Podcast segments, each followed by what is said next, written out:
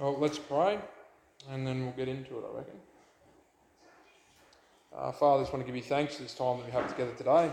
I pray as we explore not just this text in Acts 9, uh, but as we jump around the Bible quite a bit this morning, that you'll help us to understand what you're trying to teach us through Saul's conversion, uh, but also, Lord, that you will, uh, yeah, give us a confidence and an assurance in the love that you have for us. And we thank you in Jesus' name. Amen.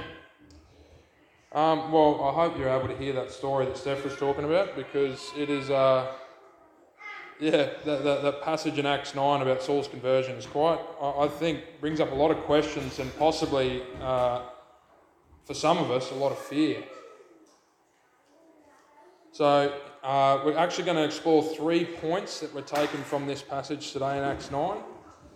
First one is God's revelation and calling. Second is salvation comes not by our own works. And then grace and mercy of Christ.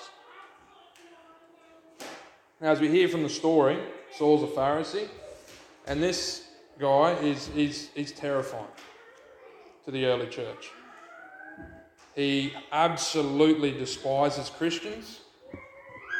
He wants to kill anyone possible, and as we probably heard from a few weeks ago, uh, in Stephen's stoning, if you're familiar with that story, after Stephen's death, we're told of the people laying down their clothes in front of a young man named Saul, and Saul stood there in approval of the brutal way in which Stephen was murdered. So, this is someone, this is a guy who's absolutely terrifying.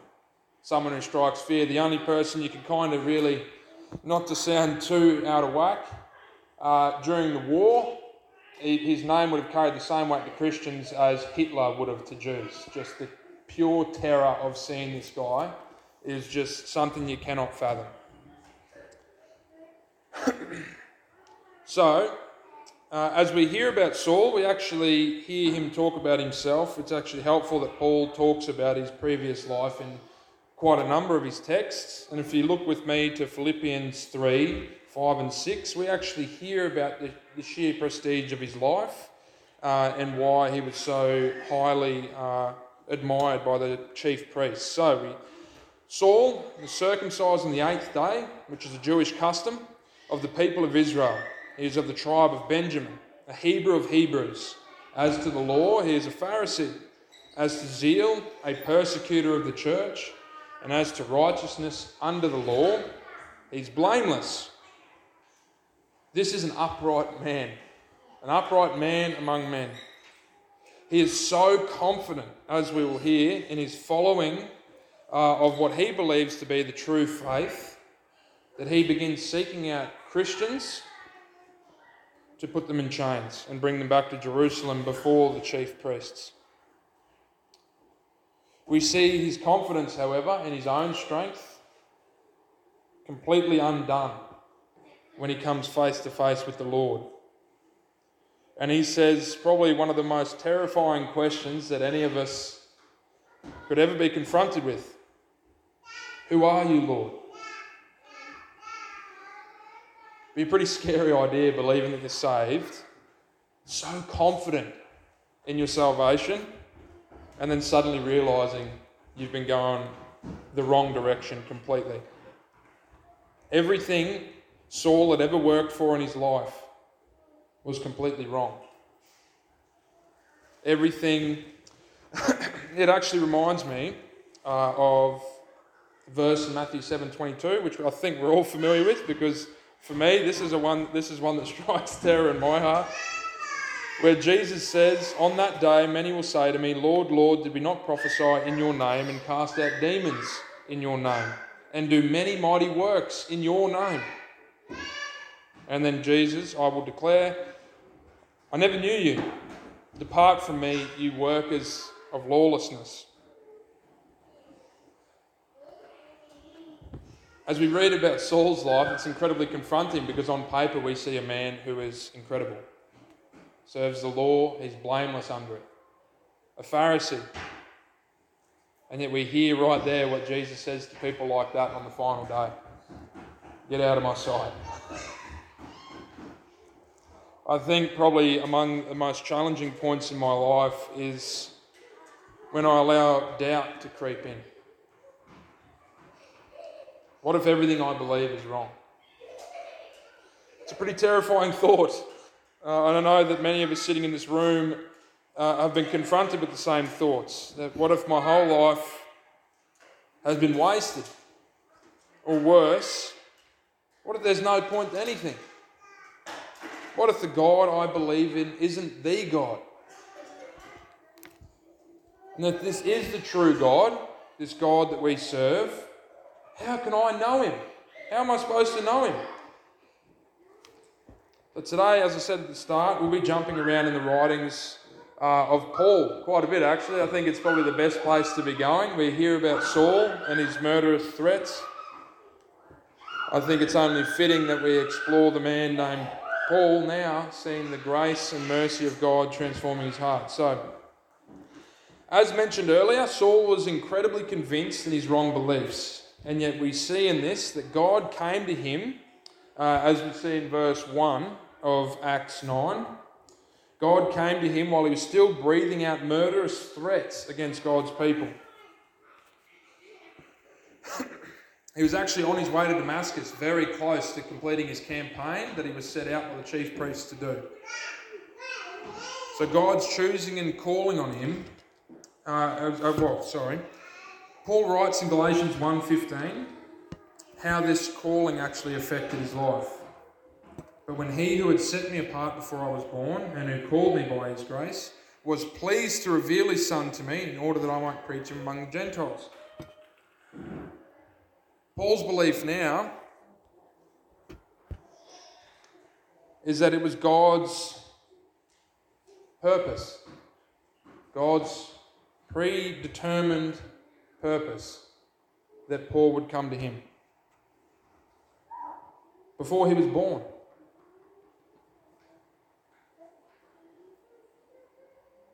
Although we see a young man who breathes out murderous threats, causes great anguish and persecution amongst the Christian church, God chose him and then revealed his son to him. It wasn't Saul's perfect actions, it wasn't his perfect theology, it wasn't his charisma, even his works that saved him, as we'll later read about what Paul wrote. Instead, we know that God has made himself known. John 1 18, no one has ever seen God, the only God, who is at the Father's side. He has made him known. God doesn't stand distant to us and say, if you keep seeking, or if you look hard enough, you'll be able to pull me close. You'll be able to find me. If you just work a bit more, you'll get to meet me. Your good works will make you reach my throne. Rather, it is God who chooses to reveal himself to us and call us to himself. As we said at the start, Saul was a man of great prestige in the church. By the world's standards, an upright person who deserve to stand before the throne of God. By God's standards, a rotten sinner. no amount of hard work will be able to bring you to the throne of God. God is actually, and it's the cool thing here as we read about Paul's writings, God is pleased to reveal his Son to us so that we can know him. It's important to always remember God is our Father and he delights to be with us.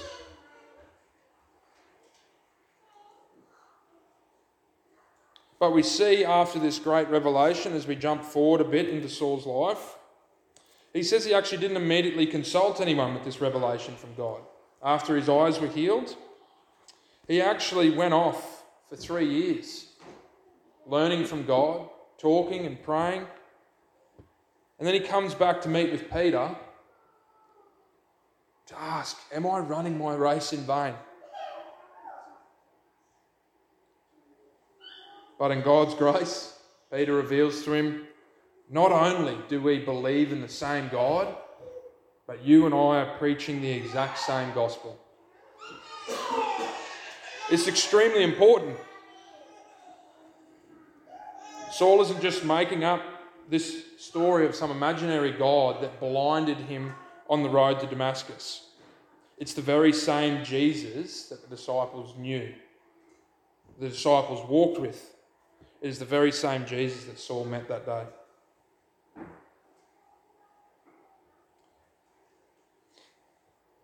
This verse also makes the point that Jesus or God is the only God. There is no other God. The only way that we can truly know God, the one true God, is if He calls us and reveals Himself to us. Now, we're going to flesh out a bit the work side of that because I don't know about you, but I want to, I really want to work to hear God's voice. I want God to reveal Himself to me in wondrous ways, and I want to be able to, you know, bust my hide so that God can see me as good enough.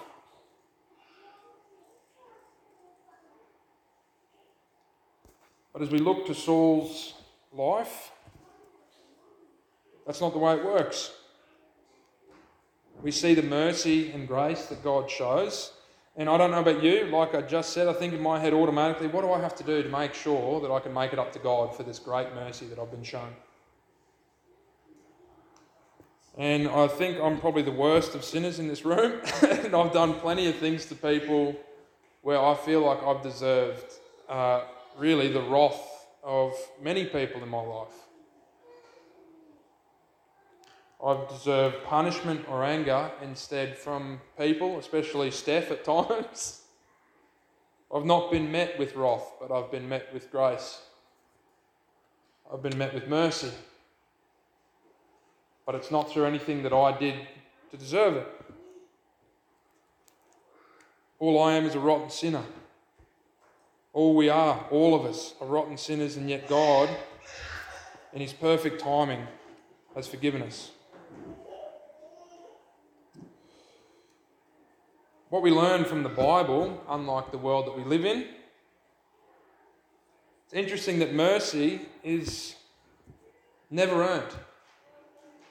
If you read about God from Genesis all the way to Revelation, the mercy in which is shown to the Israelites and to us today, we don't earn it. As much as I'd like to convince myself that I earn it and that I'm good enough before the throne of God,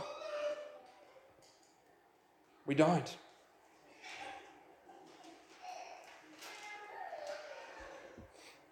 I think even those of us that have believed in Him already still fall back into this trying to believe that we can earn it. But Paul, in his following writings, makes it abundantly clear we are not saved through things we can do, we are saved through Christ's work. Now, we couldn't earn this mercy before we were saved, and after we believe and trust in Christ, we can't earn it by our own works now.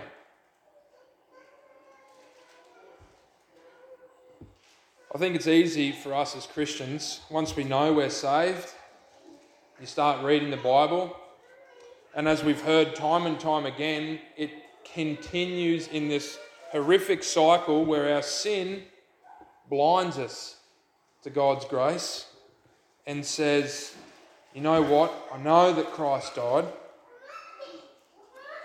but there's just something more you need to do.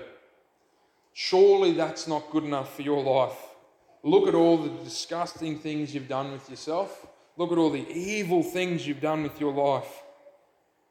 Surely God can't forgive you that easily. Or maybe we feel even pressure to do something a certain way. Maybe we should pray a certain way. We should read our Bible a certain way. Say certain things about Jesus at particular times. Have our evangelistic message exactly right so that our words can be perfect and we don't even need the help of the Holy Spirit. If my message is just perfect today, I don't need God to change your heart. You understand? You see how twisted it gets and how quickly it changes? If we don't rely on God and we start to rely on ourselves, our message goes a long, long way from the grace and mercy in which God has presented to us. It's incredible to know that we can live in the joy of knowing Him and live according to His ways because He has called us not into a life of trying to earn our way to Him, but He's called us into life with Him. It's quite incredible when you think about trying to spend time with, uh, with friends or even with your family. They go, We just want to spend time with you. We just want to spend time with you. And that's what God is saying. And yet we're constantly fighting back and going, But surely that's not all you want. You don't just want to spend time with me. We're second guessing everything God says to us. That's not all you want, God. No. Believe in my Son and come to me. Trust in the salvation that I've brought to you through the cross. No, surely not. That can't be all you want, God. There's something more. But Paul writes in such a magnificent way in Romans 5 8 that reveals to us there's nothing more. Yet while we were still sinners, Christ died for us. And then we worked really hard to convince God that we deserve to keep being saved. It's a good joke. That is a joke, I'm sorry. It's, anyway, tough crowd, that's all right. but Ephesians 2 8 to 10 reinforces this point. Again, Paul writes, and we need to understand Paul is speaking from God. Every time you open your Bible, it is the Word of God, no matter who is writing. This is God's ordained text for us to receive. This is the breath of God that is being put into us. Ephesians 2 8 to 10 For by grace you have been saved through faith. And this is not your own doing, it is the gift of God, not a result of works, so that no one may boast. For we are his workmanship, created in Christ Jesus for good works, which God prepared beforehand that we should walk in them. I want to sort of take courage in that. This is more a message for me, maybe, than for you. I'm just being selfish today. But it's not a result of our works. That's an incredible encouragement. The fact that no one can boast before God. And if you hear someone boast, you can go, oh, well, I'll pray for you. Before God, no one can boast. Isaiah 64 6 Our righteous deeds are like a polluted garment, like filthy rags before God. It's a gift from God. Even our faith, our faith, which so many Christians try and claim as their own. No, my faith is mine. I chose to believe in God. This is me. but it's not our own doing. It's a gift from God. And every good work that we do from this point onwards, if we are in Christ, our good works have been prepared by God in advance. Now, it's really tough because that unearths a lot of, well, predestination, free will, but we can talk about that a bit more after. That's very complicated. That's a whole sermon in itself. But we cannot even do good works on our own after we are saved. I'm not trying to bash you here. That's awesome. the fact that we are called to trust in Jesus, and God Himself says through Paul, Believe in me, and I will do my good works through you. When you are sheltered in Christ. We need to keep calling back to Saul's life here because Saul's life was one of law abiding in his own strength. Someone who believed he was perfectly in line with God, spotless in the law. But it was only through God's calling and revelation that Saul came to know the one and only God, Jesus Christ Himself. It is not through our own works, and I'm going to keep, we're going to keep circling this message. It is not through our own works, but His work on the cross. That we can have a relationship with God, the Father, and it's through His mercy and His loving kindness that He chose to send His one and only Son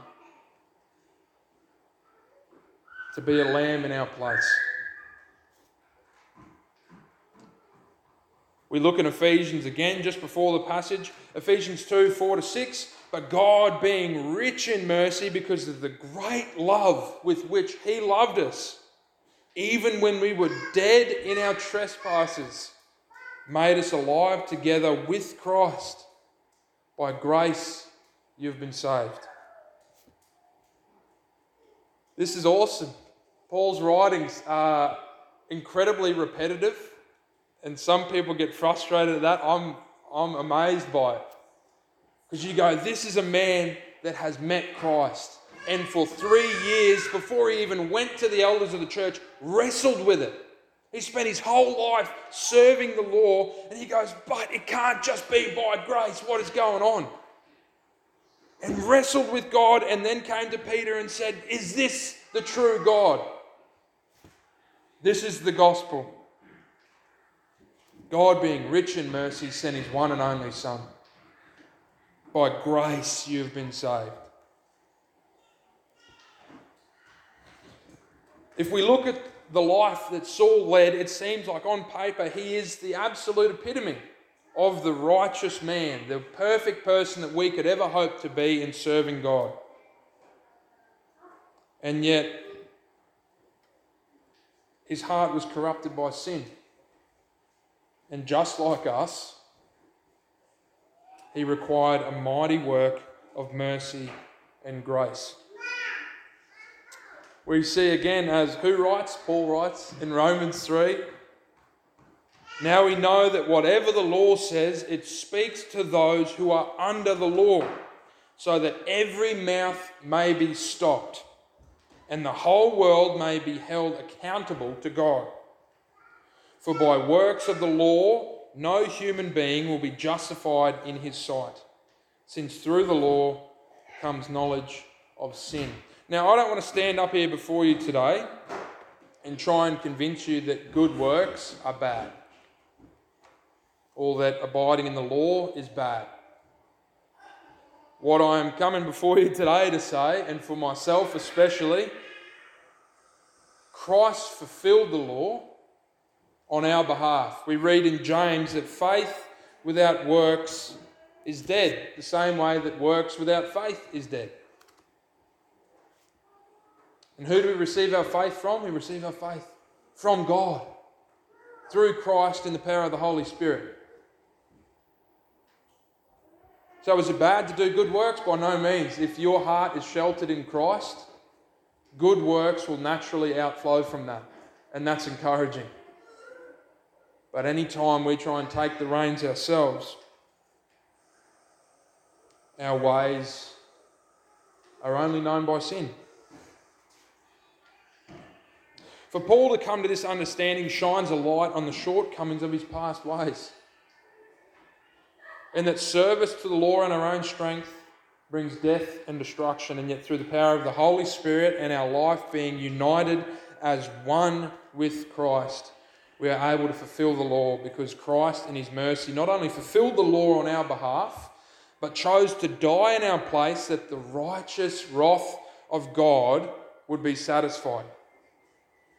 Now, my absolute all time favourite worship song, Before the Throne of God Above, has a magnificent second verse that just about brings me to tears every time I hear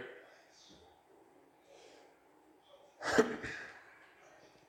When Satan tempts me to despair and tells me of the guilt within, upward I look and see him there who made an end to all my sin. Because the sinless Saviour died, my sinful soul is counted free. Because God the just is satisfied to look on him and pardon me. This God we serve has called us to that. We see evidence of that in Saul's life as we see his conversion, a man who could have held on to the law with all his might,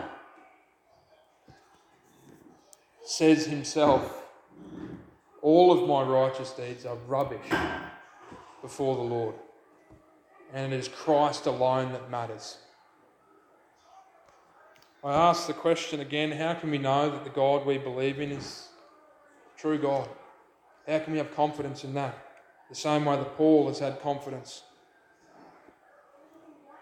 The writer in Hebrews says in chapters 1 1 to 2 Long ago, at many times and in many ways, God spoke to our fathers by the prophets.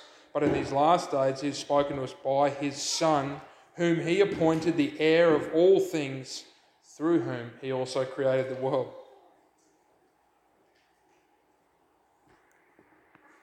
We need to take confidence that God is at work in His Son. That the Jesus Christ, every time we open our Bibles, the Jesus Christ that is revealed to us, that is the one and only God, the one and only person in whom we need to put our trust. The only way that we will ever trust and believe that the God we serve is the one true God is if we look to the Son, in whom everything is held together. And if by His grace He gives us new life through the power of His Holy Spirit.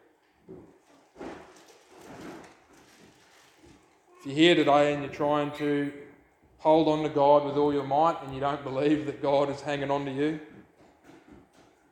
take courage in that, that God has done the work and He's there. His Son has already been sent to die, and there's nothing more that needs to be done for your salvation. You have been saved through Christ.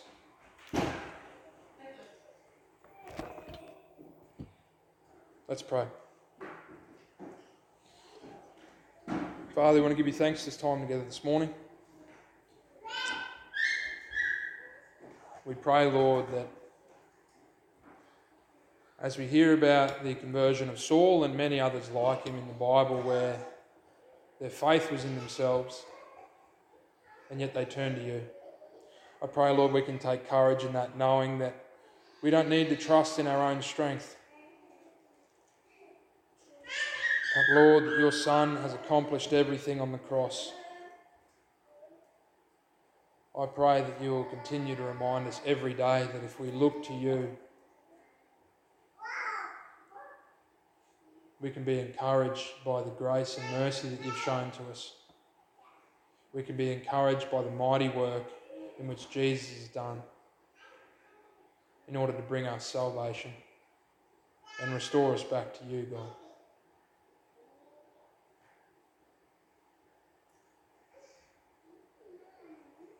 We thank you in Jesus' name. Amen.